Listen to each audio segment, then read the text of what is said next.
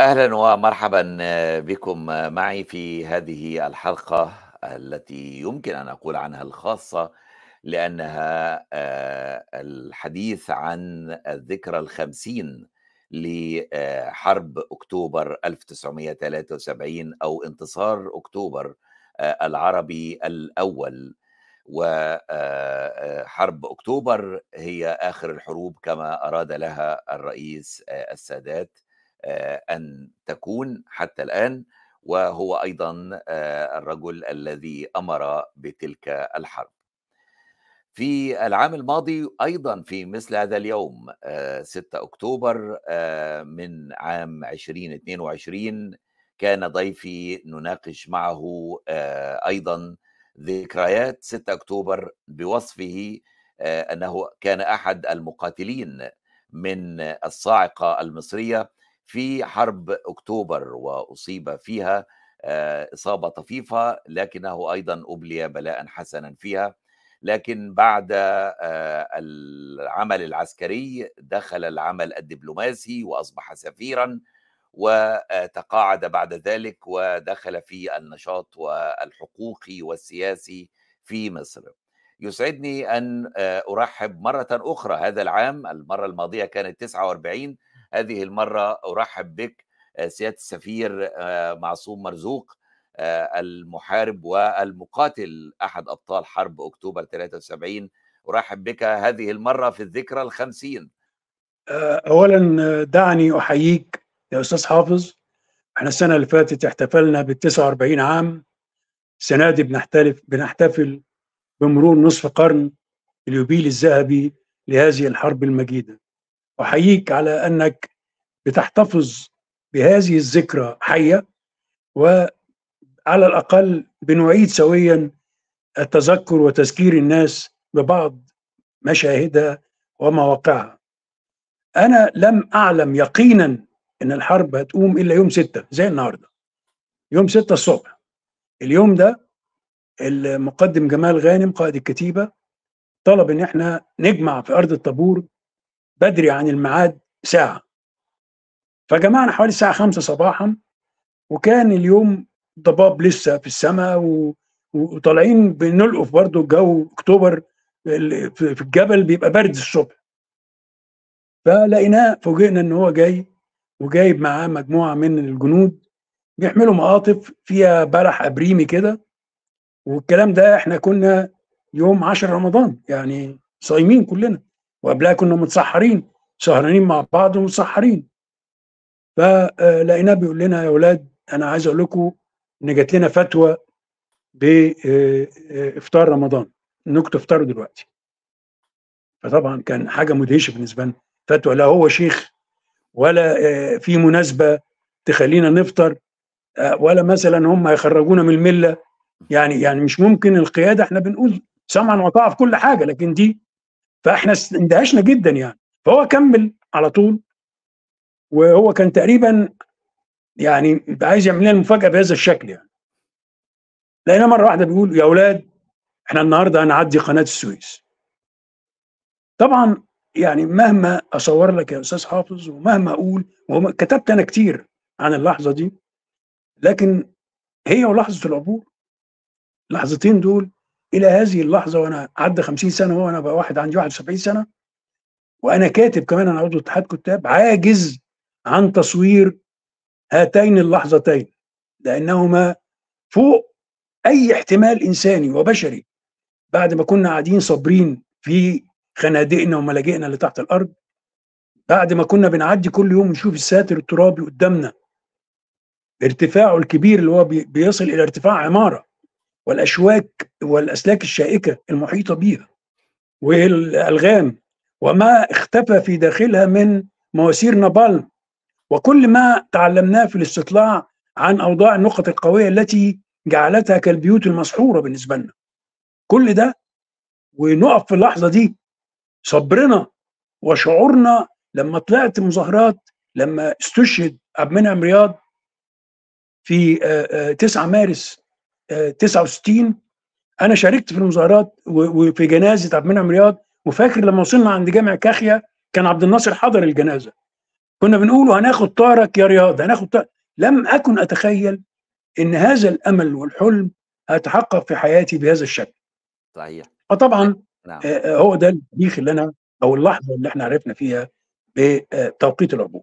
للأسف ال ال آه، لا يوجد لدينا آه، أي آه، تصوير أو آه، سينما أو أو فيديو للحظة العبور نفسها والحقيقة في مذكرات سعد الشاذلي بيتحدث عن هذه المعضلة جزء منها ندم بيقول إنه أنا فكرت وإحنا بنحضر لكن خفت لأني معناها هجيب مخرج هوزع صور أنا مش قايل للضباط عندي أصلا فإزاي هروح أقول له حتى قائد الفرقة اللي بيعرف السر ما, ما يعرفش الآخرين هيعملوا إيه. لكن مخرج اللي هيصور لي اللي بيحصل ده لازم أعرفه إيه اللي هيتصور وتروح تصور كذا وكذا. فهو بيقول إنه إنه اللي خلاه ندم أكتر على إنه ما سمحش التصوير والصحفيين والمصورين لم يأتوا الا يوم 8 بعدها بيومين هو إنه لما شاف الصور تضايق لأنه فيها جزء منها هرجلة آه، م- آه، وإنه ال- العبور نفسه رغم كل آه، النيران فوقيهم كان أكثر تنظيما من محاولة من اسماهم بالكومبارس إنه يتصوروا إنه كان هرجلة العبور كده.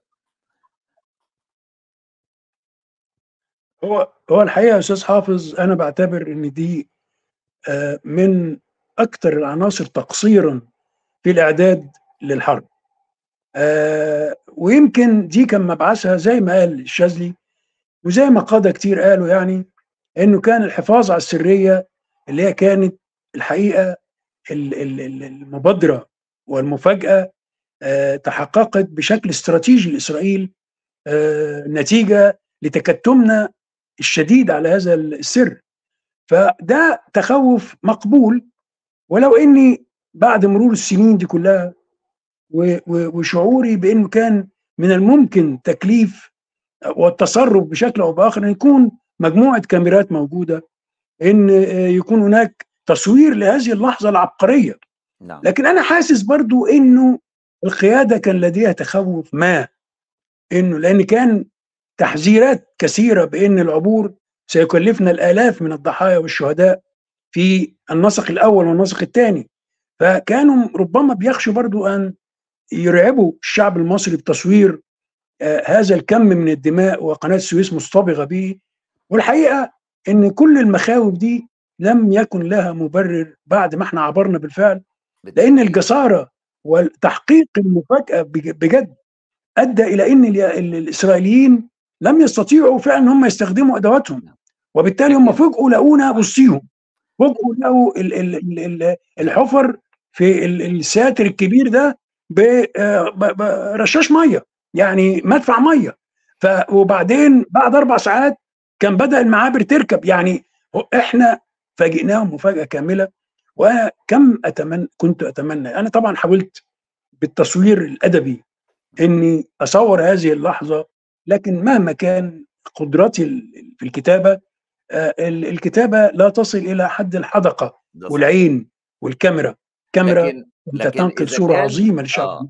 إذا كان ليهم مبرر وقتها وهو مبرر قوي الحفاظ على السرية كما أوضح آه، آه، الفريق الشاذلي لكن هل من مبرر خمسين سنة حتى الآن ولا يوجد فيلم وأرجو أن تصحح لي إن كان موجود فيلم مصري عربي يقدم آه، الملحمة بشكل يليق بها نحن لا نتحدث عن قصة حب الرصاصة لا تزال في جيبي آه، الحرب شيء جانبي فيها. نتحدث عن فيلم آه، الآن السينمات الأمريكية والسينمات العالم لفيلم جولدا عن جولدا ماير والرواية الإسرائيلية وبيقدم أنه هو قصة حقيقية. لماذا لم نقدم شيء مثل هذا؟ هو ده إذا كان آه، إسرائيل عملت آه، لجنة إجرانات نعم. آه، وعملوا ها محدال اللي هو التقصير هذا. التقرير اللي درسوا فيه إزاي انضربوا هذه الضربة القاسية وعشان كده لم يتم اذاعته حتى الآن يعني إسرائيل نعم. أتاحت الكثير من وثائق الحرب لكن التقرير بتاع إجرانات عملوا بس ملخص ليه كده لكن التقرير ملخص. نفسه لم يتم اذاعته والفيلم على فكرة مشكلة. فيلم جولدا آه فيلم جولدا بيبدأ بشهاداتها أمام آه آه أمام هيئة أجرانات أو. أو أو لجنة أجرانات. آه نعم. أما أنا شفت الفيلم. نعم. آه، ال- الحقيقة إحنا عندنا آه، آه، شوية سلبيات مش في مصر بس في المنطقة العربية بالكامل. حاجة زي التوثيق ده غير موجود على الإطلاق. حاجة على الاهتمام بإنه التاريخ لابد إن إحنا نسجل مش عشان طرف تسجيله لا عشان في أجيال جاية تستفيد من الأخطاء وتعظم من النجاحات. الكلام ده للأسف الشديد آه، مش آه، موجود. الأفلام أنا آه، أستاذ حافظ بعد ما الحرب خلصت سنة 74 ابتديت أهتم بإني أكتب وأنا وآخرين وكتبت قصص حية من وخدت بيها الجوائز الأولى في مسابقات القصة القصيرة. لمجله الناصر بتاعت القوات المسلحه بالتعاون مع نادي القصة؟ وطلبنا إنه هذه القصص تحول إلى آه، أفلام أو مسلسلات. نعم. لأنها دي عبارة عن انعكاس حقيقي لوقائع حدثت على الأرض. يعني أنا كان في قصة اسمها هكذا يلعبون. بتكلم عن مجموعة ال- الإسرائيليين أثروهم تحت جبل آه، آه، الجلالة. ومشوا الدبابات عليهم. يعني القصة دي حقيقية حدثت وصورتها تصوير دقيق جدا جدا وغيرها وغيرها وغيري طبعا كتبوا كتير يعني. لكن للأسف إحنا بنستسهل والمسألة عندما يتحول المجتمع إلى سوق فكل تصرفات الأسواق بتبقى بحسابات البيع والشراء وليس ب... أنا بستغرب إن الدول التي حاربت حروبا فاسدة زي أمريكا في فيتنام مثلا. شوف كم حرب اتعمل عن هذه الحرب الفاسدة في فيتنام. ال- ال- الاتحاد السوفيتي آه، كم الأفلام اللي كنا بنتفرج عليها عن الحرب العالمية الثانية. نعم. والأفلام الأخرى اللي صورت غزو نورماندي والمعارك بتاعت النازي وغيره وغيره. أنا ما زلت بأحلم إنه جهة ما أو يتعمل اكتتاب حتى شعبي إذا كان الدولة مش لاقية مصاريف لده ولاقية مصاريف للمهرجانات والكلام الفاضي ده. تعمل اكتتاب شعبي. وأنا مستعد إني أتبرع وغيري. إن إحنا نعمل عمل يليق بدماء الشهداء العظماء نعم. اللي استشهدوا في هذا لكن آه، آه، قوة- هذه الحرب العظيمة. قوة الأعمال أول حاجة السينمائية نعم قوة الأعمال السينمائية والأدبية في الصدق بمعنى إنه بتظهر ضعفك وهزيمتك بقدر القوة اللي بتظهر بيها انتصارك أعتقد إنه من الصعب ربما لدينا أن نقول إنه إن إحنا اتهزمنا في جزء يعني جولدا مثلا بيبين قد إيه المصيبة اللي حصلت بيها بتسمع أصوات صراخ اللي بيتقتلوا من. من الجنود الإسرائيليين على إيد المصريين حين تحاول أن تفعل ذلك مجرد إنك تقول للناس حتى في مقال إن أنا قلت إن إحنا ما انتصرناش غير ست أيام فقط وبعدين آه، ال ال ال ال القرار السياسي المنافي لرأي العسكريين آه، للأسف الشديد جعل الحرب تسير ضدنا آه، في تطوير ال- الحرب في غيرها في غيرها. حتى في آه، قبول آه، شروط وقف إطلاق النار آه، نفسها. بالتالي إنك طالما لن ليس عندك استعداد إنك ولو تعطي 20% انتقاد مقابل 80% مديح فلن تأتي بعمل إلا سيكون ممجوج ودعائي. يعني أنا ما زلت بقول إن حتى مع هذه الرؤية السياسية لما تمخضت عنه الحرب إلا أنه يبقى إن هذا الجيش العظيم اللي حارب في حرب الاستنزاف معركة أنا بعتبرها لا تقل ضراوة وقوة وهي كانت التدريب الحقيقي لعبور قناة السويس. وشباب زي الورد استشهد وقدم دماءه واللي عاش عاجز واللي عاش طول حياته بدون رجليه مقطوعة أو إيديه مقطوعة. آه، أنا جيت في أحد المرات كتبت قلت لم يعد أحد منا من هذه الحرب سليما معافى. لأنه بعد ما رجعنا وشفنا كان سياسة الانفتاح بدأت طبعا سنة 74 أنا وكأننا بندم في مالطا يعني أنا اقترحت إن يتعمل قوائم بأسماء المقاتلين في كل محافظة من محافظات مصر. الكلام ده اقترحته وأنا كنت لسه ملازم أول لسه صغير قوي وقلت إن يتعمل قوائم بالناس دي ويدعوا إلى احتفالات المحافظات. يعني أنا محافظة المنوفية مثلا العيد القومي بتاع محافظة المنوفية يوم إيه؟ يوم كذا. طيب هندعو القائمة دي 20 30 150 اللي هم الناس اللي شاركوا في الحرب. يتقدموا الصفوف ويكرموا ويبقوا قدام الناس كلها بيتفرجوا عليهم. غير كده إن القوائم دي نفسها يقوموا بالمرور على المدارس في إطار كل محافظة اللي هي المحافظة اللي هم فيها والكليات لو في كليات أو جامعات وما يدوش محاضرات لا يحكوا يحكوا أنا كنت قاعد وحصل كذا وال RPG بتاعي مش عارف وجهته إزاي وعبد المسيح عمل كذا ومحمد عمل كذا وجيراني وزميلي اللي استشهد يحكوا الحكاية. لأن السردية دي للأسف الشديد حتى دي إحنا فاقدينها أنا جيت من كام سنة قلت إحنا يا جماعة إحنا بنخلص الحقونا الحقونا وخدوا منا السرديات بتاعتنا قبل ما بنخلص. وأنا عارف إن في قادة اتكلموا وبتاع إنما القادة ده مستوى بيتكلم عن التخطيط والضربة الجوية والقرار وصاحب القرار. وأنا الحقيقة لما السيد رئيس السادات الله يرحمه بيقول إنه كان صاحب القرار أنا بقول لأ ما كانش هو صاحب القرار. القرار اصدره الشعب المصري يوم 9 و10 يونيو 67 قرار العبور اتاخد في هذا التاريخ في الليلة السوداء بتاعت 9 يونيو و10 يونيو. عندما خرجنا جميعا أنا كنت شاب صغير أياميها. وفي مظاهرات كنا هنحارب وفي هو ده مظاهرات مظاهرات كل الطلبة اللي عمل 72 أعلن هذا القرار. نعم. في مظاهرات نعم. الطلبة 72 فهو السادات. بالظبط. لكن أنا بقول لك أبعد من كده كمان. من من 9 و10 يونيو وأنا مقتنع بده تماما إن قرار الحرب اتخذ في هذه في هاتين الليلتين وبعد كده الشغل كله كان متى سوف ننفذ؟ إنما القرار كان اتخذ.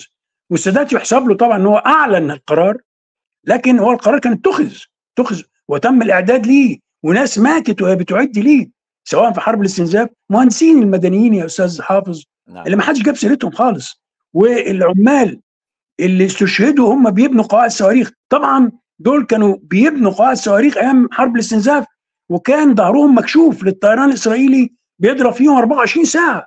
عدد كبير من الشهداء. فين قوائم الناس دي؟ قوائم هؤلاء الشهداء. أسرهم جرى لهم إيه؟ ولادهم. عايشين إزاي؟ أنا بقى يعني إذا كان أبنائهم بيسمعوني دلوقتي وأحفادهم بقول لهم أنتوا أبائكم كانوا عظماء المهندسين والعمال اللي كانوا بيبنوا قواعد الصواريخ دي لأن قواعد الصواريخ دي هي اللي حمتنا وإحنا بنعبر قناة السويس هي اللي قدمت لنا الحماية الكاملة من سلاح الجو الإسرائيلي كان ليه التفوق الكامل ومع ذلك لم يستطع إن هو يغير العبور أو يأثر عليه. فأنا شايف إن في حاجات كتيرة إحنا أثرنا فيها. ال ال آه، ال الهتاف 6 أكتوبر الله أكبر. في الواقع أنا أنا تصورت إنه آه، أضيف للسينما أو آه، أضيف فيما بعد إنه معقولة هم قالوا كلهم اتفقوا على إنه يقولوا ويهتفوا الله أكبر وهم بيعبروا. ثم اكتشفت أيضا في مذكرات سعد الدين الشاذلي إنه إنه دي خطط لها. إنه بيقول إنه يوم أرب- آه، 4 أكتوبر قبل الحرب بيومين راح يقابل قائد الجيش الثالث أعتقد اللي هو عبد المنعم واصل وقتها. قبل و مواصل آه، واصل. آه، نعم. آه، و- ولقاه بيعمل بيتدرب على الكلمة اللي سيلقيها للجنود للانطلاق في في الحرب. فقال له هو مين اللي هيسمعك؟ في وسط كل دوت والضرب والمدفعية ساعتها بتكون بدأت ضربت لأنه بعد الطيران في الأول ثم المدفعية ثم يبدأ القوارب المطاطية تنزل. فقال له ما حدش هيسمعك. قال له طب أعمل إيه؟ قال له طب ما كل واحد لو يقولوا شباب يمتدوا ويقولوا الله أكبر يروحوا تلقائيا الجنود هيردوا عليهم يقولوا لهم الله أكبر. فقال قررت إن أنا أجيب ميكروفونات ترانزستور يدوية وطلبت من اللي هي الميجافون. أيوه آه الميجافون. طلب 50 واحد عطى. الجيش الثاني عطى الجيش الثاني 30 والج- والجيش الثالث 20 مم. و و و وده حصل يعني يعني شيء الحقيقة مذهل يعني. ال- الفريق آه، الشهيد أنا بعتبره شهيد الحقيقة لأنه اتبهدل كتير آه، سعد الدين الشاذلي. سعد الدين الشاذلي كان بيطلع كراسات للقوات المسلحة هو كان رئيس أركان فكان في كراسات صغيرة كده بتوزع علينا للضباط والأفراد. كل تفصيلة في عملنا وإعدادنا بما فيها حتى إزاي تربط الحذاء بتاعك. إزاي تقفل ال- الزونت بتاعك وأنت بتتقدم وبتقتحم. إزاي المعلبات بتاعتك تشيلها. ذاكرتك إزاي تنظفها. كل تفصيلة كان سعد الدين الشاذلي بيفكر فيها ليل نهار ويطلع الكراسات الصغيرة دي يقول فيها للقوات وكان لازم ندرسها كويس. وإذا هو معدي بالجيب مثلا وعدى وكان بيعمل كده هو على طريق في الجيش الثالث مثلا يوم وقف مجموعة ضباط تعالى قريت الكراسه رقم 13 إذا قال له لا لا إن يبقى نهاره أسود. يعني والشاذلي كان آه، آه، شديد الانضباط كنا مسمي عسكريته حريقة يعني. فلا ده كاليبر من القادة. أنا بقول إن الجيش اللي اتكون في سبع ثمان سنين آه، بعد نكسة 67 آه، مصر ما عملتش زيه. لا في التاريخ قبل كده وللأسف ولا في التاريخ بعد كده. هذا الجيش كان جيش محترف وبعقيدة ثابتة ووجدان واثق ورغبة جامحة في أن يقاتل وأن ينتصر. مش يقاتل بس يقاتل وينتصر. هذا ال- الكاليبر من القادة اللي كانوا موجودين. الضباط أنا مثلا سبت كلية الهندسة ودخلت ال- ال- الكليه الحربيه ناس كانوا في كلية طب ناس كانوا في كلية تجاره آه، آه، سابوا كلياتهم وفي ناس راحوا حتى انضموا لفتح العاصفة. وأنا شخصيا سبت اسمي في فتح كمان يعني في العاصفة. نعم. والنتيجة ال- لأن ما عرفناش نتفاهم مع ال- المسؤول في المكتب هناك.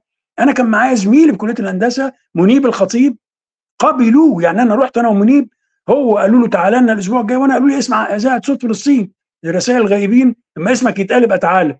فانا اعتبرت دي استهانه بيا. قلت له ليه وبتاع؟ قال لي أنتوا يا مسار بتيجي يا فاكره نديكوا فلوس يا إما فاشل عاطفيا ومش عارف إيه. إحنا عايزين مقاتلين. فالمهم إن أنا آه، جيل بحاله كان واخد هذا القرار. ه- هل كان في آه، إحساس أيضا عند الجنود ب... بانه بيقاتل آه، جزء من الشراسة؟ طبعا لا يقلل القضية عادلة وكله لكن إنه أنت ال- اللي بيدخل 67 ما طلعش. لغاية بعد 73 74 يعني هل ده كان في جزء منه بإنه بإنه خلاص يعني لازم يعمل شيء؟ هو طبعا زي ما أنت بتدرب مثلا فريق عشان يلعب مباراة لو قعدت overdose في التدريب وما لعبش فبيحصل ال curve بتاعه بيبدأ ينزل. فالحقيقة إن إن لما وصلنا 72 آه، كان بدأ بعض ال ال ال الناس اللي قاعدين بقى من 67 بدأ يشعروا بالتململ لأن وصلوا لمستوى احترافي عالي جدا. وبعدين كان ساعتها رئيس السادات قال لك سنه الحسم وسنه القرار وبتاع وبدأ المسألة تبدو وكأن إحنا مش هنحارب. ف آه، آه، فعلا كان في شعور ناس بأنه خلاص إحنا اتدربنا كفاية إحنا جاهزين إحنا لازم نعدي دلوقتي. نعم آه، الكلام ده نعم. آه، آه، من 72 على وجه الخصوص يعني الصورة ديت حضرتك فيها أنت اللي أعتقد على اليمين ده دي في السودان أهو. في الكليه الحربيه وكان اللي على جنبي ده طبعا أنا اللي أقرع اللي, اللي مش لابس طاقية. اللي لابس طاقية ده الله يرحمه مات الشهر اللي فات عاطف شيحة أحد أبطال القوات المسلحة أيضا من الضباط اللي المفروض يتعمل له تمثال لوحده يعني. آه، عمل عمليات رهيبة. هو وسيد وصفي برضه استشهد الله يرحمه. ال- الناس دي آه، أنا لما ببص على الصور دي دلوقتي و- وكل ده في السودان بنتدرب في السودان شوف بنعمل إيه في السودان. يعني آه، كان عاطف شيحة الله يرحمه ودي في مدرسة الصاعقه الصورة دي. وأنا اللي في أول الصف من فوق زي ما أنت شايف كده. الميدان ده اسمه ميدان الجبال. وكل اللي ورايا دول ظباط وصف ظباط وجنود. يعني ده كان آه، تدريب على إنكم بنتسابق في الصعود. تصعدوا خط بارليف دون أن تعرفوا أنتوا إيه اللي بتعملوه الآن ولا إيه؟ لأنه لأنه لجدار بارليف آه، الناس آه، كانوا بيوضعوا الحبال الحبال عليه ويطلعوا على الحبال. لا. لا لا. إحنا اخترعنا. إحنا اخترعنا. ده الصاعقه من ضمن تدريباتها تدريبات في ميدان اسمه ميدان الجبال. ده ميدان الجبال في مدرسة صاعقه طبعا هو اتطور دلوقتي كتير عن ده يعني. هو شوف الشجر قمة الشجر فين؟ إحنا الميدان ال- الارتفاع ده عالي جدا جدا. أنا والمجموعة دي الصاعقه كان دايما بنقعد نعمل مسابقات بيننا وبين بعض. فإحنا بنتسابق في طلوع السلم وأنا طلعت فوق سبقتهم. يعني كان ممكن حد يقع مننا على الارتفاع ده يعني. إنما ده تدريب على الجرأة وهنا برضو. ده ميدان الجبال برضو. ده برضو ال- ال- القائم ده عالي جدا جدا ارتفاعه لا يقل عن 20 متر. بنعدي من مكان لمكان على هذا الحبل. فده كان فترة الإعداد وأنا بعتبر إن هذه السنوات من عمري آه، هي أحلى سنوات حياتي كلها. يعني لا لا أملك غيرها. رغم إني رحت أجمل أماكن في العالم باريس لندن واشنطن نيويورك لفيت العالم كله الصين اليابان. إنما آه، وقعدت في أجدع واجمل آه، فنادق لكنها لا لا يمكن أن أقارنها بهذا الملجأ اللي كان تحت الأرض. اللي كنا بندهنه بالجير الأبيض وكنا بنسميها فيلا على فكرة. ونقعد نجهز السرير وبعدين نجيب بقى كام لمبة جاز اللي هي لمبة بالجاز دي. أيوه. نحطها في أركان الملجأ واللي بقى يوضب ملجأه أكتر يقول فيلتي أنا عازمكم النهارده الافتتاح. ويجوا الظباط وكان جمال غانم يجي ونقعد نلعب شطرنج. وجمال غانم مثلا كان لا يقبل الهزيمة ابدا. فكنت أنا ومحمد فايق دفعتي الصورة دي برضو في الكلية الحربية في السودان. آه. وده محمود عبد الباري اللي ده عاطف شيحة اللي على يميني لو اللي على يميني يعني على أيوة. يميني وأنا واقف. وعلى الناحية الثانية محمود حسن عبد الباري هذا البطل كان بطل رماية واستشهد في اليوم الأول عمره ورفض إنه يفطر في رمضان و أو استقبل ال- الكتيبة بتاعته استقبلت أول هجوم مضاد على شاطئ القناة مباشرة. محمود عبد الباري لأنه كان شاطر جدا في الرماية فبقى راقد رغم إن القائد قال لهم لا ارجعوا ارجعوا في ساتر رملي اللي هم ارجعوا ورا. محمود فضل راقد في مكانه بيصطاد بالبندقية سواقين في مزغل لسواق الدبابة يبقى من تحت كده. نعم. بيبقى دماغ السواق باينة فيه فقط. محمود عبد الباري ضرب تقريبا ثلاث سواقين دبابات بهذا الشكل والدبابة راحت سكري يعني بقت دبابات تاهت وده لعب دور كبير. بس طبعا آه، استشهد الله يرحمه واستشهد وهو صائم. ف آه، آه، يعني ال- الفترة دي أنا لا يمكن أنسى كل لحظة فيها وكل لحظة فيها كان ليها معاني عظيمة في حياتي. آه، أنت اتكلمت على قائد كتيبتك في في الحرب أكتوبر آه، آه، اللي هو جمال غانم. جمال غانم. نعم. نعم. هذا آه. الرجل كان أيضا أحد الأساطير الحية آنذاك يعني لأنه جمال غانم أسر في 67 وطبعا اللي بيبقى اتأثر ده بيبقى من حقه إنه ما يبقاش في الصفوف الأولانية لأنه لو اتأثر تاني هيبقى مجرم حرب ومن الممكن إن ال- ال- ال- قوات العدو آه، تقتله. يعني تحاكمه تقتله فعلا لأنه هو بيمضوهم على آه، وثائق الأسرى عموما يعني زي ما إحنا مضينا الإسرائيليين إنه لن يعود لمقاتلتنا مرة أخرى وكده. نعم. فجمال غانم أصر على إنه آه، يبقى في الخطوط الأولى وكان في الجبهة وكان قائد كتيبة آه، آه، فريد من نوعه يعني إحنا لما كنا بنشتبك أنت عارف قوات الصاعقة اتوزعت آه، سرايا صغيرة بتحارب بالذات في الثغره فجمال غانم كان ممكن يقعد في قيادة الجيش ويدي تعليمات لقاده السرايا بتوعه لأن هو مش محتاج إنه يطلع بنفسه جسديا يشارك في القتال. نعم. إلا إنه اختار إحدى السرايا عندنا في الكتيبة. نعم.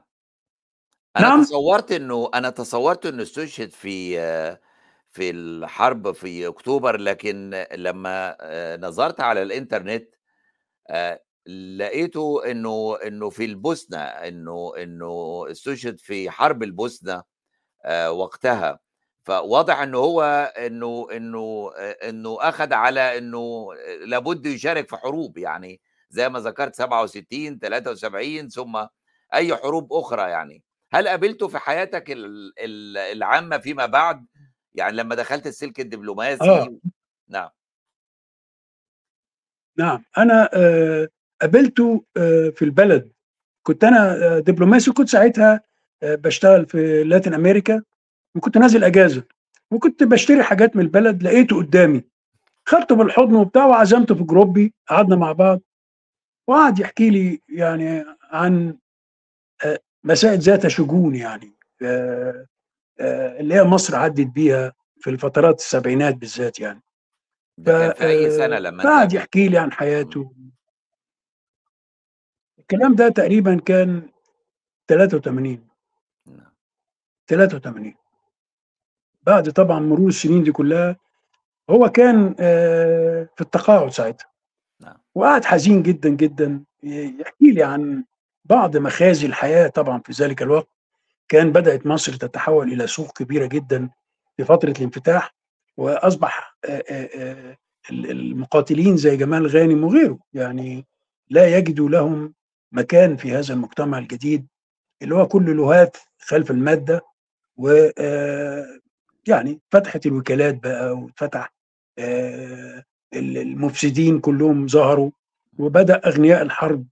أما المقاتل الحقيقي أنا كنت بزور رجالي في اللي هو اخرهم مات السنة اللي فاتت يعني بزورهم كنت في قراهم هؤلاء العمالقة. يعني أنا عايز أقول لك جمال غانم ده كنت تشوفه وهو بيوزع علينا البلح يوم 6 أكتوبر ووشه متورد وفرحان كأنه مقبل على الزفاف. وهو اتأثر في الحرب دي تاني على فكرة في 73 في منطقة الجناين. فلما قابلته في البلد وكنت أنا بقى دبلوماسي بقى لي فترة يعني في الخارجية وسافرت والبوست الأولاني ده قربت أخلصه. فقعدت أحكي له أنا كمان يعني ان أنا والله شايف إن أنا من مكاني الجديد ده. أنا بقى قاتل في قضايا أخرى أنا شايف إنها تهم بلدي يعني. وكده قال لي لا لا لا مش بكلمك على حاجة معصوم أنا ربنا يوفقك أنت طول عمرك كذا وكذا وبتاع ومش عارف إيه. قلت له حضرتك خطتك إيه؟ قال لي والله أنا يعني بفكر إن في أخويا في في أمريكا وأنا في بيزنس كده بتاع خشب وبتاع هدخل فيه. أنا علمت بعد كده لأن هو في القعدة دي هو ما قاليش ولا عرفت إيه اللي جراله وراحت السنين و... و... ومرت وأنا حقيقه عرفت إنه مات خلاص. يعني أنا قلت مات على فراشه يعني. حتى أنا كتبت كده.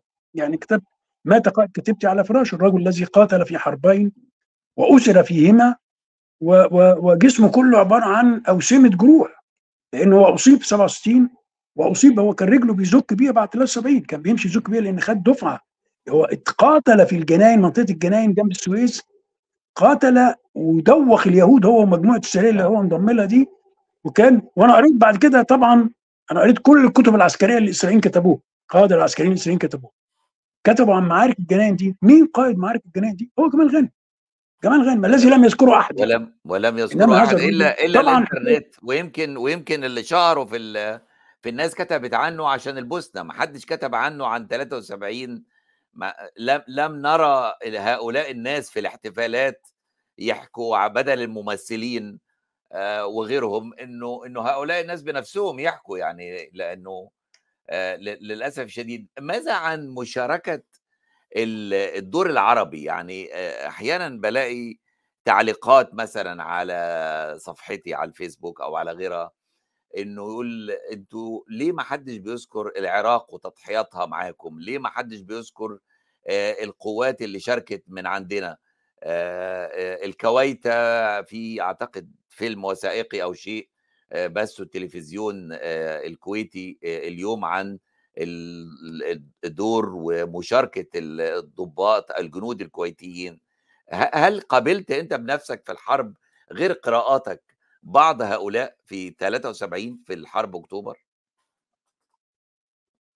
نعم على الجبهه المصرية كان شارك معنا بالفعل قوات مغربية قوات سودانية قوات جزائرية وكان في رتل لواء كامل جه من الكويت بالفعل هو طبعا ما جاش من أول الحرب يعني إنما وده برضو كان يعني للأسف سوء تنسيق عربي عمومي يعني إنه كان من المفروض معركة زي دي كان يتم الإعداد ليها إن الجيوش دي تبقى موجودة فعلا يعني بإمكانياتها وبرضه ما ننساش دور ليبيا يعني القذافي الطيارات الميج اللي بتاع ده الميراج ميراج آه. آه، شاركت في الحرب معانا آه، ودفع فلوس كتيرة جدا القذافي الحقيقة يعني بغض النظر عن تصرفاته هو الشخصية يعني. إنما على الجبهة المصرية كان هذه القوات موجودة القوات السودانية أيضا أنا قابلتهم في وادي حجول وكان آه، يعني آه، منتهى الشراسة. القوات الجزائرية بعد هم جم متأخرين برضو. يعني فكان القوات العربية الوقت ده إحنا محاصرين الثغره القوات العربية عفوا آه، جت شاركت في العبور بالنسبة لمصر أم جت فيما بعد سمح لها بالمشاركة أو دعيت للمشاركة؟ لا هي جت بعد ما ابتدى القتال بفترة كمان. إنما اللي شاركوا أقدر أقول لك كان في لواء فلسطيني موجود معانا آه، في الجيش الثالث هذا اللواء أيضا قاتل وكان في خسائر جامدة جدا جدا وكان موجود معانا.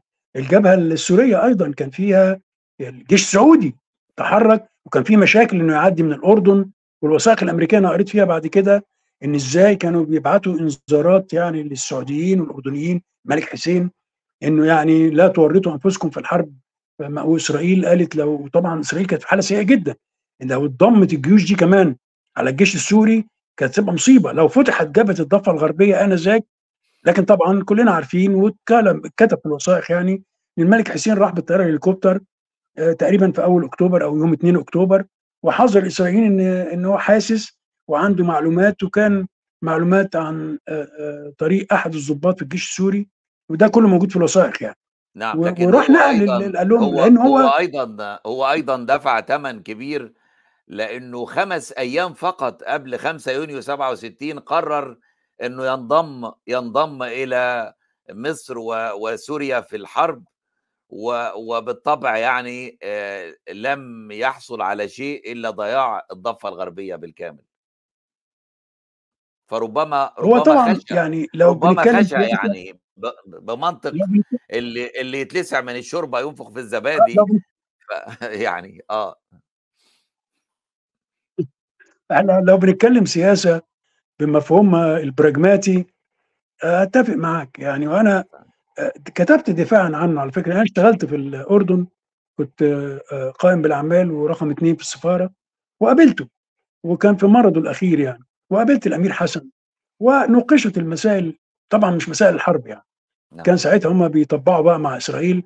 الكلام ده كان سنة 94 يعني بعد آه، وادي ما تم نعم. توقيع أوسلو. آه. ف- آه، فهو لكن الحقيقة طيب أنت ما تشتركش في الحرب لكن ما تروحش. تتطوع من نفسك تبلغ. تبلغهم. وهو نفسه اعترف يعني قال يعني أنا ممكن أفهم آه هو خايف من مما حدث له في مايو 67 لما جه القاهرة ووقع مع عبد الناصر ساعتها اتفاق دفاع مشترك إنما ما حدش طالب منك طب إنك تحارب على. الأقل تسمح بمرور القوات وكان مانع القوات العراقية اللي عنده إنها تمشي. يعني تتحرك من مكانها ولا لو اتحركت أعتقد اللي هو كان اسمه خماش قال لهم اضربكم بالنار ما تحركوش آه، آه، إدى معلومات هو حرك لواء عنده رقم 40 على ما أذكر حركوا في اتجاه الشمال لما الحرب خلاص قربت تخلص وبقت ضغوط هايله على الأردن ومنهم عشان الواحد انصافا للتاريخ والحق وده في الوثائق الأمريكية موجود. الملك فيصل ضغط على الملك حسين قال له خلي القوات ال- السعودية تعدي وابعت آه، إذا كنت مش تقدر تشترك ابعت من عندك قوات تحارب مع السوريين. فبعت لواء يعني وكانت تعليمات ليه نمشي على مهلك. يعني عشان عقبال ما يوصل الجبهة يكون الحرب خلصت. وبعت الامريكان قالوا لهم كده. يعني بعت الأمريكان الوثائق الأمريكية بتقول الكلام ده وأنا عندي كتاب بجهزه فيه كل المعلومات دي بناء على الوثائق الأمريكية. آه هل؟ آه آه. اللواء بقى لما قعد يتمشى على مهله وصل برضه الاراضي السوريه فما كانش فيه بد إنه راح بعت قال يعني للقوات للأسف للأسف ده تاريخ سوف يبكي عندما يقرأ احفادنا هذا الكلام. طلبوا مننا إن القوات الإسرائيلية لازم يكون في خسائر بقى في ال... عشان يقول لك الأردن يعني قدمت برضه شهداء. فقالوا لهم إحنا ادوهم الإحداثيات بتاعت اللواء بال 40 ده موجود فين؟ في شمال الأردن يعني. وقامت القوات الإسرائيلية فعلا بضربه أو بضرب أجزاء منه يعني عشان يعني ها يبقى الملك حسين يقدر قدام آه، رفقائه العرب يقول أنا بقول اللواء بتاعي وحارب وعندي شهداء وكده. فإحنا ال ال لكن العراق بعتت واشتركت فعلا في سوريا قوات نعم. عراقية وقاتلت بشراسه وصلوا متأخرين في اليوم الثاني لكن شاركوا. يعني. آه نعم. نعم نعم لكن حاربوا بشراسة. الجيش السوري حارب آه، أنا آه، آه، قابلت ناس طبعا عسكريين سوريين ودبلوماسيين سوريين برضو كانوا حاربوا في حزيران في في بتاع ده في في أكتوبر. وأنا أثق تماما أيضا في جدارة وقوة وجسارة المقاتل في الجيش العربي السوري قاتلوا فعلا آه، بقتال. وطبعا لولا ما حدث على إن إحنا وقفنا وقفة تعبويه طويلة شوية وإنه ما كانش فيه تنسيق كافي فيما يتعلق بماذا بعد. أو أو كان هناك تنسيق هم تخيلوا إن إحنا هنفضل نقاتل لغاية ما نوصل الحدود نعم. طبعا ده خطتنا كان خطة ثانية يعني كما علمنا طبعا كلنا بعد كده إنه كان في وقفة تعبويه حتى لما جينا نطور الهجوم. حدث فينا خسائر. فادحة يعني هم طول. الوقت ده إسرائيل كانت حاطة كل الجيش الإسرائيلي هناك بيحارب سوريا نعم؟ لأنه لأنه خطورة ال- القرب يعني مسألة إنك قريب إن إن هم بمجرد يعني يعتلوا ال- الهضبة آه، أمامهم آه، كل إسرائيل يعني ف لكن لكن في قاده عسكريين بما فيهم الفريق الجمصي أو المشير الجمصي فيما بعد بي بيستغربوا إنه كيف يثق الرئيس السادات في كيسنجر وزير الخارجية مستشار الأمن القومي لنيكسون آنذاك ويبلغه في أول يوم الحرب بإنه آه، إحنا لن نطور ال ال آه، القتال. يعني واقفين عند منطقة القناة ولن نطوره وكأنه بيطمنه واعتبروا إنه أي معلومة يحصل عليها كيسنجر هي معلومة لإسرائيل. هو مش كان أول يوم الحرب كان يوم سبعة آه، نعم. وأنا سألت فيها السيد حافظ إسماعيل كان يوم سبعة هذا الخطاب هو آه، في كيسنجر رواية فهم مغزى رواية. مشتبكة شوية البعض بيقول آه، عند كيسنجر على الأقل روايته إنه إنه هو بعت يوم واحد وكيسنجر رد عليه يوم اثنين يعني يوم واحد بمعنى يوم. يوم واحد في الحرب يعني يوم ستة ورد سبعة لكن الغالبية مت... الغالبية فعلا بتقول 7 أكتوبر وليس اي في اليوم الثاني نعم. يوم سبعة. نعم.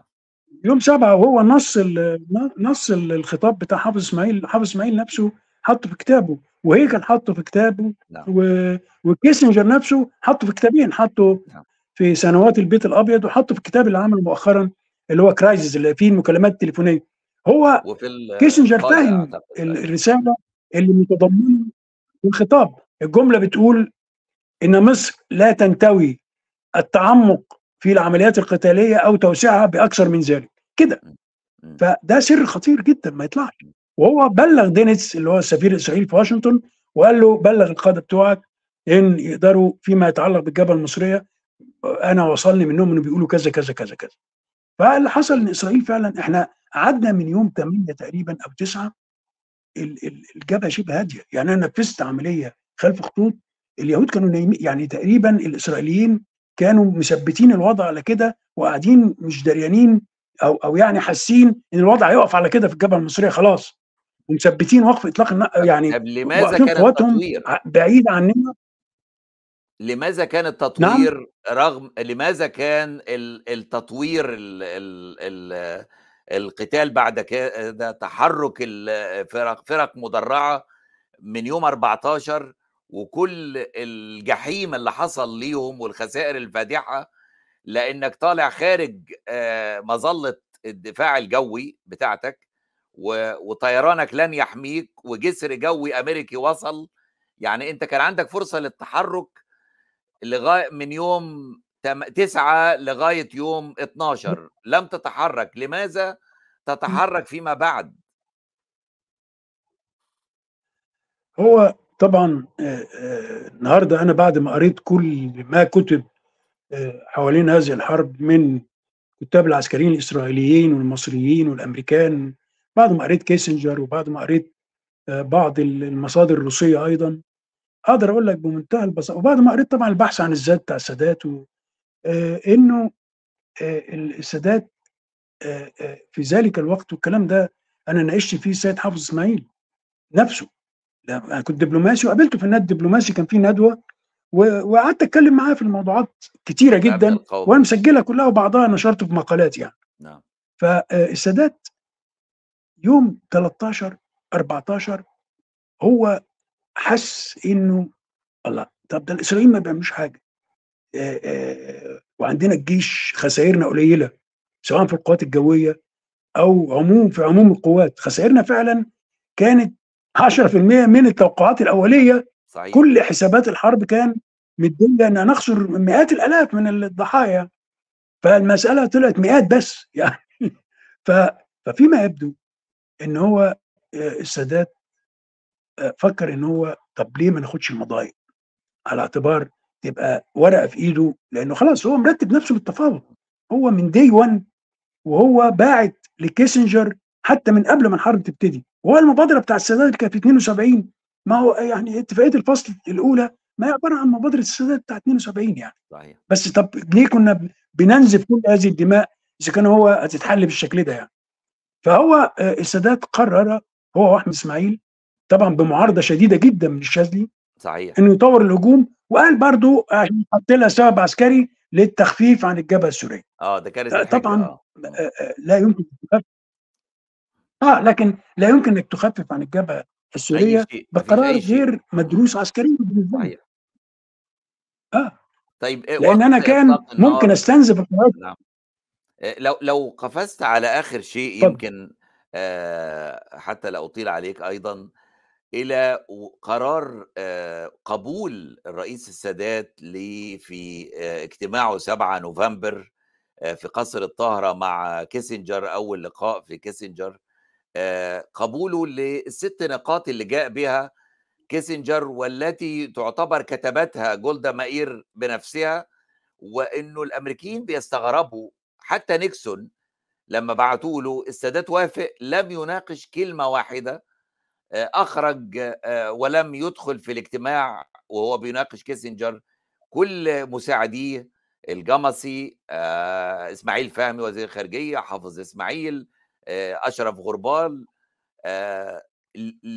لماذا تقبل خصوصا إنك لا تقبل فض الاشتباك أو العودة ل 22 أكتوبر تدخل في عملية كأنك عملية سلام تعيد الاسرى إلى إسرائيل اللي هي في فيلم جولدا الاسرى كانت تعني شيء كتير بالنسبة لجولدا مائير و و و و ومسألة غير عادية تعني بالنسبة لهم. بماذا تفسر هذا؟ أنا لا أنا مش تفسير ده ده دلوقتي أنا بتكلم عن حقائق حقائق. الله يرحمه الرئيس السادات وهو كيسنجر روى الرواية بوضوح أيضا يعني لم يخفي شيء. والأطراف كلها اللي كانت حاضرة الفترة دي كل واحد حكى من زاويته بما يجعل إن الحقيقة واضحة. السادات كيسنجر قال أنا كنت ببقى موجود في تل أبيب بتفاوض مع كل إسرائيل. بروح أسوان أو القاهرة بتفاوض مع السادات فقط. قايلها كده كيسنجر. أه وحتى أنا في كاتب فنلندي أنا أه كان صديق لي وأنا سفير في فنلندا ومطلع كتاب عن كيسنجر مسميه ال ال ال ال الدبلوماسية المعيبة بتاعت كيسنجر يعني. فكان من ضمن ما تناوله الشرق الأوسط وتناول هذه الجزئية. قال إن كيسنجر جه من تل أبيب معاه 6 points اللي هي نقاط ستة للإسرائيليين بعد مناقشات ادوها له على اعتبار إن مش هينزلوا عن كده. فهو جاي على اعتبار هيتكلم مع السادات والوفد المصري ومتوقع بقى إن يبقى في debate تاني وفي give and take وبتاع. ففوجئ إن السادات بيقول له بص يا هنري إحنا طبعا أنا ممكن أتخيل الرئيس السادات بيقولها إزاي يعني. إحنا بنشتري بس مش رجالة. هيقول له بص إحنا بتوع لا إحنا إحنا ناس استراتيجيين يا هنري. ملناش دعوة الحاجات التفاصيل الصغيرة دي مش هندخل فيها. طبعا ده بيدي فكرة أيضا عن ال mentality بتاع التفاوض. أنا ليا كتاب كمان عن التفاوض على فكرة عنوانه كيف لم يتفاوض العرب ماسك من رودس لغاية آخر تفاوض حتى ب including طابا يعني. ف فقال له إحنا استراتيجيين. الراجل ما صدقش. كيسنجر نفسه ما صدقش. وسارع بابلاغ سيسكو وبتاع قال لهم بلغوا هنوا جولدا إن الرئيس والرئيس بس سادات أكتر من ده طلع قدام الصحفيين قال my 6 points أنا تقدمت بست نقاط للتوصل إلى حل. فكيسنجر اندهش قال 6 points اللذيذ بقى والطريف طبقا للوثائق الأمريكية وطبقا لما ذكره كيسنجر نفسه إن تل أبيب بعتت جولدا مائير بعتوا لكيسنجر يقول لا إحنا الست نقاط دول إحنا عندنا رأي تاني عايزين نعمل فيهم شوية تعديلات. فهو نفسه ضحك وقال أنا مستغرب لما ست نقاط أساسا إسرائيلية فأنا بقيت محتاج إني أقنع الإسرائيليين بمبادرة هم اللي اتخذوها. يعني حاجة مهزله فطبعا دي من العيوب الشديدة. وأنا الحقيقة طبعا الله يرحمه حافظ إسماعيل أنا ما أحبش أتكلم كتير على أنسب حاجة الميتين يعني. إنما هو كتب في كتابه وأنا لما سألته قلت له أنا من يوم 22 أكتوبر لغاية اتفاقية الفصل الأولى سياده الوزير كنت أنا دبلوماسي صغير اياميها قلت له أنا قريت كل ما هو صدر عن الجانب الأمريكاني فأقدر أقول الأوراق التفاوضية اللي مع الأمريكان كانت إيه. الإسرائيليين برضو برضو قريت الجيروزاليم بوست وبتاع فقريت مواقف كتيرة جدا جدا أقدر برضو أتبين لي إيه الأوراق التفاوضية اللي كانت موجودة في الكيلو 101 إيه الأمم المتحدة برضو قرينا شوية وثائق فيها ما هي الأوراق التفاوضيه اللي كانت في إيدينا؟ اللي تخلي الرئيس السادات بعد كده يقول 99 من أوراق 99% من أوراق اللعبة في ايدين الأمريكان. يعني إحنا الواحد في المية اللي بنلعب فيه ده ما يعني لا يعني إلا إنك مسدود دبلوماسيا يا سيادة الوزير. فأنا عايز أعرف إيه أوراقنا دي؟ الورقة اللي هي 1% دي كانت إيه؟ فسكت ساعتها و... وظن مدير الندوة اللي كان سفير الله يرحمه عظيم اسمه طه الفرنواني ظن إن الوزير مش عايز يرد يعني. فقال يا معصوم طيب سياده الوزير يعني ممكن نقعد معاه قعده ثانية نتوسع فيه في النور فقال له لا. لا يا طه. مش عايز الشاب ده يطلع من القاعة هنا. ويظن إن حافظ إسماعيل هو كان عسكري برضه الراجل. حافظ إسماعيل كان ضابط وكان مستشار ويظن هذا الشاب إن حافظ وقتها. نعم. وقابل كيسنجر قبل الحرب وبعد الحرب. نعم. آآ آآ قال له لا قال حتى لا يظن هذا الشاب اني بتهرب من سؤاله اللي أنا عارف إن هو عارف إجابته. وراح باصص لي في عينيا. وحتى دعاني بعد كده أروح على الترابيزة اللي هو بيتغدى عليها. إحنا دعيناه على الغدا بعد كده يعني. فرحت قعدت معاه وقعدت كملت الكلام معاه. فالحقيقة قال لي إنه الرئيس السادات من يوم 22 أكتوبر اللي هو تاريخ وقف إطلاق النار. وكان آخر رسالة كان بعتها حافظ إسماعيل اللي هي الترتيبات بتاعه مؤتمر جنيف وما جنيف وبتاع. فقال الرئيس السادات قرر أن يستقل باتخاذ القرار من هذا التاريخ من 22 أكتوبر. أي لم يعد لا مستشار أمن قومي ولا وزير خارجية ولا وزير دفاع ولا الجمسي نفسه بكى في الفندق وكيسنجر قال قال له ما لي أرى دموعك يا جنرال؟ يعني إحنا المسألة كلها نقلنا كام دبابة يعني من شرق القناة لغرب القناة يعني ما فيش مشكلة. فقال له يا سيادة الوزير لو تعلم كم من دماء وعرق نزف في سبيل إن إحنا نبعت كل دبابة الناحية الثانية هتعرف أنا ليه متأثر. نعم. أنت بتتكلم على يعني على 100 100000 100000 جندي آه 100000 جندي أكتر من 1000 دبابة 1000 مركبة. كل ده بجره ورق في قاعدة مع كيسنجر يتحول إلى 7 7500 فقط ويسحب الباقي 30 دبابة فقط. آه آه الله غالب. فالجمسي قال له جمسي قال له لأنه كيسنجر كان خايف على إن العسكريين يعملوا حاجة في السادات. فقال له بالنسبة لي أنا كرجل عسكري القيادة السياسية بتاعتي طالما أصدرت لي هذا الأمر ما علي إلا ان أؤدي التحية وأنفذ. انتهت. فده كان برضو caliber قادة. إنما نبص على الجانب الآخر كيف كانت تدار السياسة؟ وأنا لا ألوم السادات لأنه هو ده العادات الموروثة في العالم العربي التي لم يتخلص منها العالم العربي.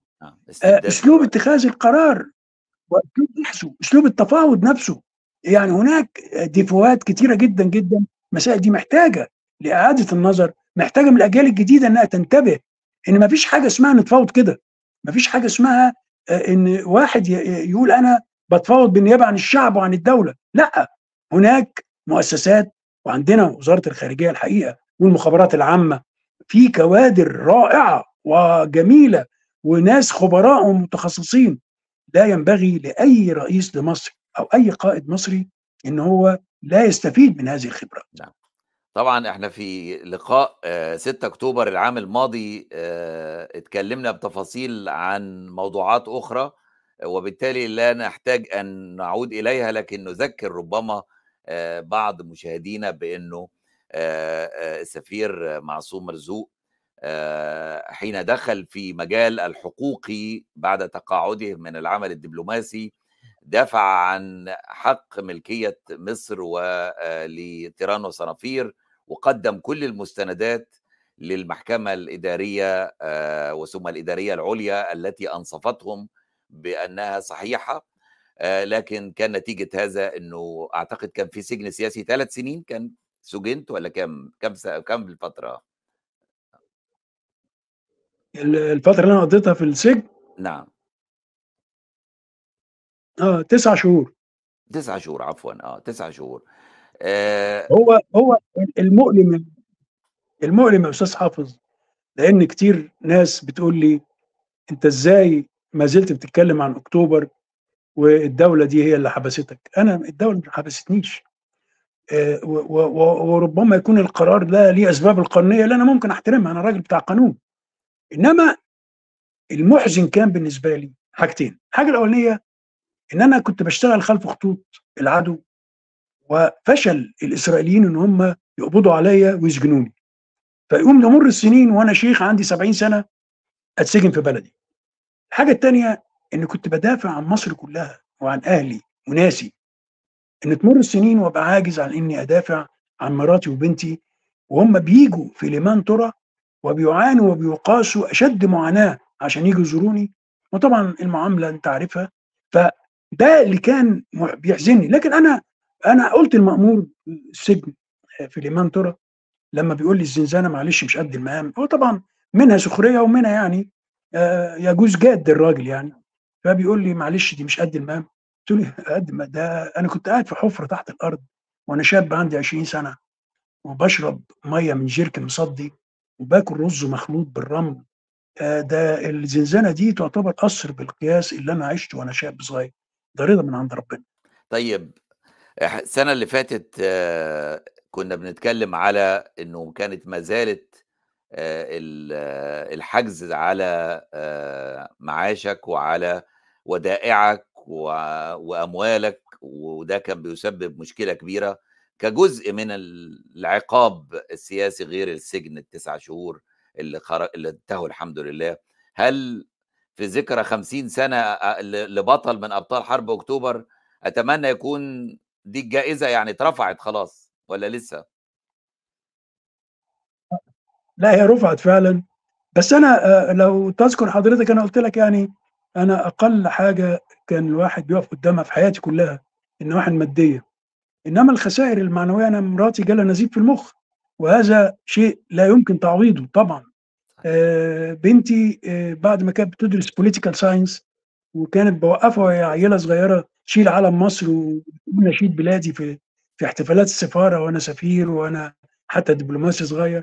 آه، بنتي غيرت ال major بتاعها من political science لفلسفة.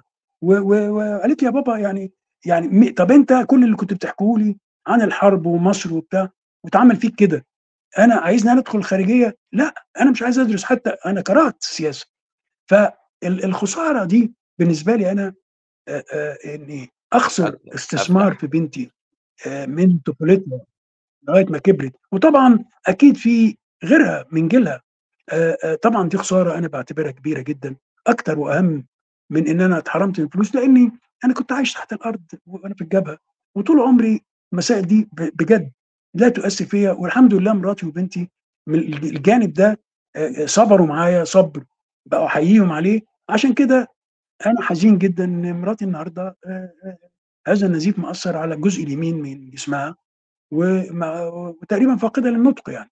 فده دي خسارة كأن يعني ما كانش ليها داعي إنه يتعمل فيا كده وتأثر عائلتي بهذا الشكل وتأثر حياتنا بهذا الشكل وعلى أي حال أنا مسامح مسامح حقيقي لكل من أخطأ في حقي لأن أنا تصديت للعمل العام وما زلت حتى الآن مستعد زي ما رحت سبت كلية الهندسة ورحت كلية حربية وحاربت والدتي كانت معترضة وجالها القلب كمان، لإنها قالت لي: "يا ابني لمّا تتخرّج من الهندسة" قُلت لها: "يا ماما وهي سينا هتقعد لغاية ما أتخرّج من الهندسة؟"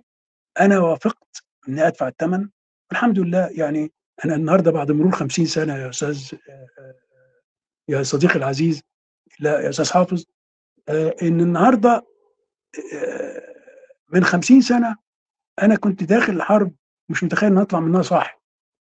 فربنا أراد إني أطلع صاحي، إنما بعد ما طلعت صاحي ما كنتش متخيل إن أنا هاقعد لغاية ما أقعد أتكلم عن الحرب دي بعد 50 سنة منها، لم أكن أتخيل ذلك، فدي نعمة من عند ربنا. و وأرجو إن يكون في ميزان حسناتي إن أنا ما زلت باحكي هذه السردية وحريص على إنها تصل لكل الناس، دي عندي أهم من الفلوس وأهم من كل حاجة، لإن كلنا مودعين يعني المسألة مش مستاهلة. لأ أكيد، إن شاء الله، وبعدين يعني ده سِن يدوب يعني ال الرئيس بايدن عند سِن 82 السنة الجاية هيبدأ حملة رئاسية جديدة، فأرجوك يعني يعني 71 و72 ده يعتبر يعني بداية الشباب السياسي يعني. شكرًا جزيلًا لك آآ سيادة السفير والله معصوم، اتفضل. والله يا أستاذ حافظ لي لو بايدن أو غير بايدن آآ لو كان عاش الظروف اللي إحنا عشناها وشاف التوتر وانتظار الحرب وانتظار التحرير، ثم المعاناة ال ال اللي الواحد شافها في حياته بعد كده، كان مات وهو عنده 40 سنة بايدن أو غيره يعني. إنما يعني إحنا ربنا يعني زقّنا كده لسبب والحكمة، يمكن عشان أقعد أتكلم معاك النهارده و نعطي الحق لأبنائنا العظام اللي استشهدوا في مثل هذه الأيام من نصف قرن. الحمد لله، تحية لهم جميعًا وتحية لحضرتك السفير معصوم مرزوق مقاتل آآ في حرب أكتوبر 73 وأُبلي فيها بلاءً حسنًا. أشكركم وكل عام وأنتم بخير وإلى اللقاء في حلقة أخرى مع تحياتي حافظ الميراثي.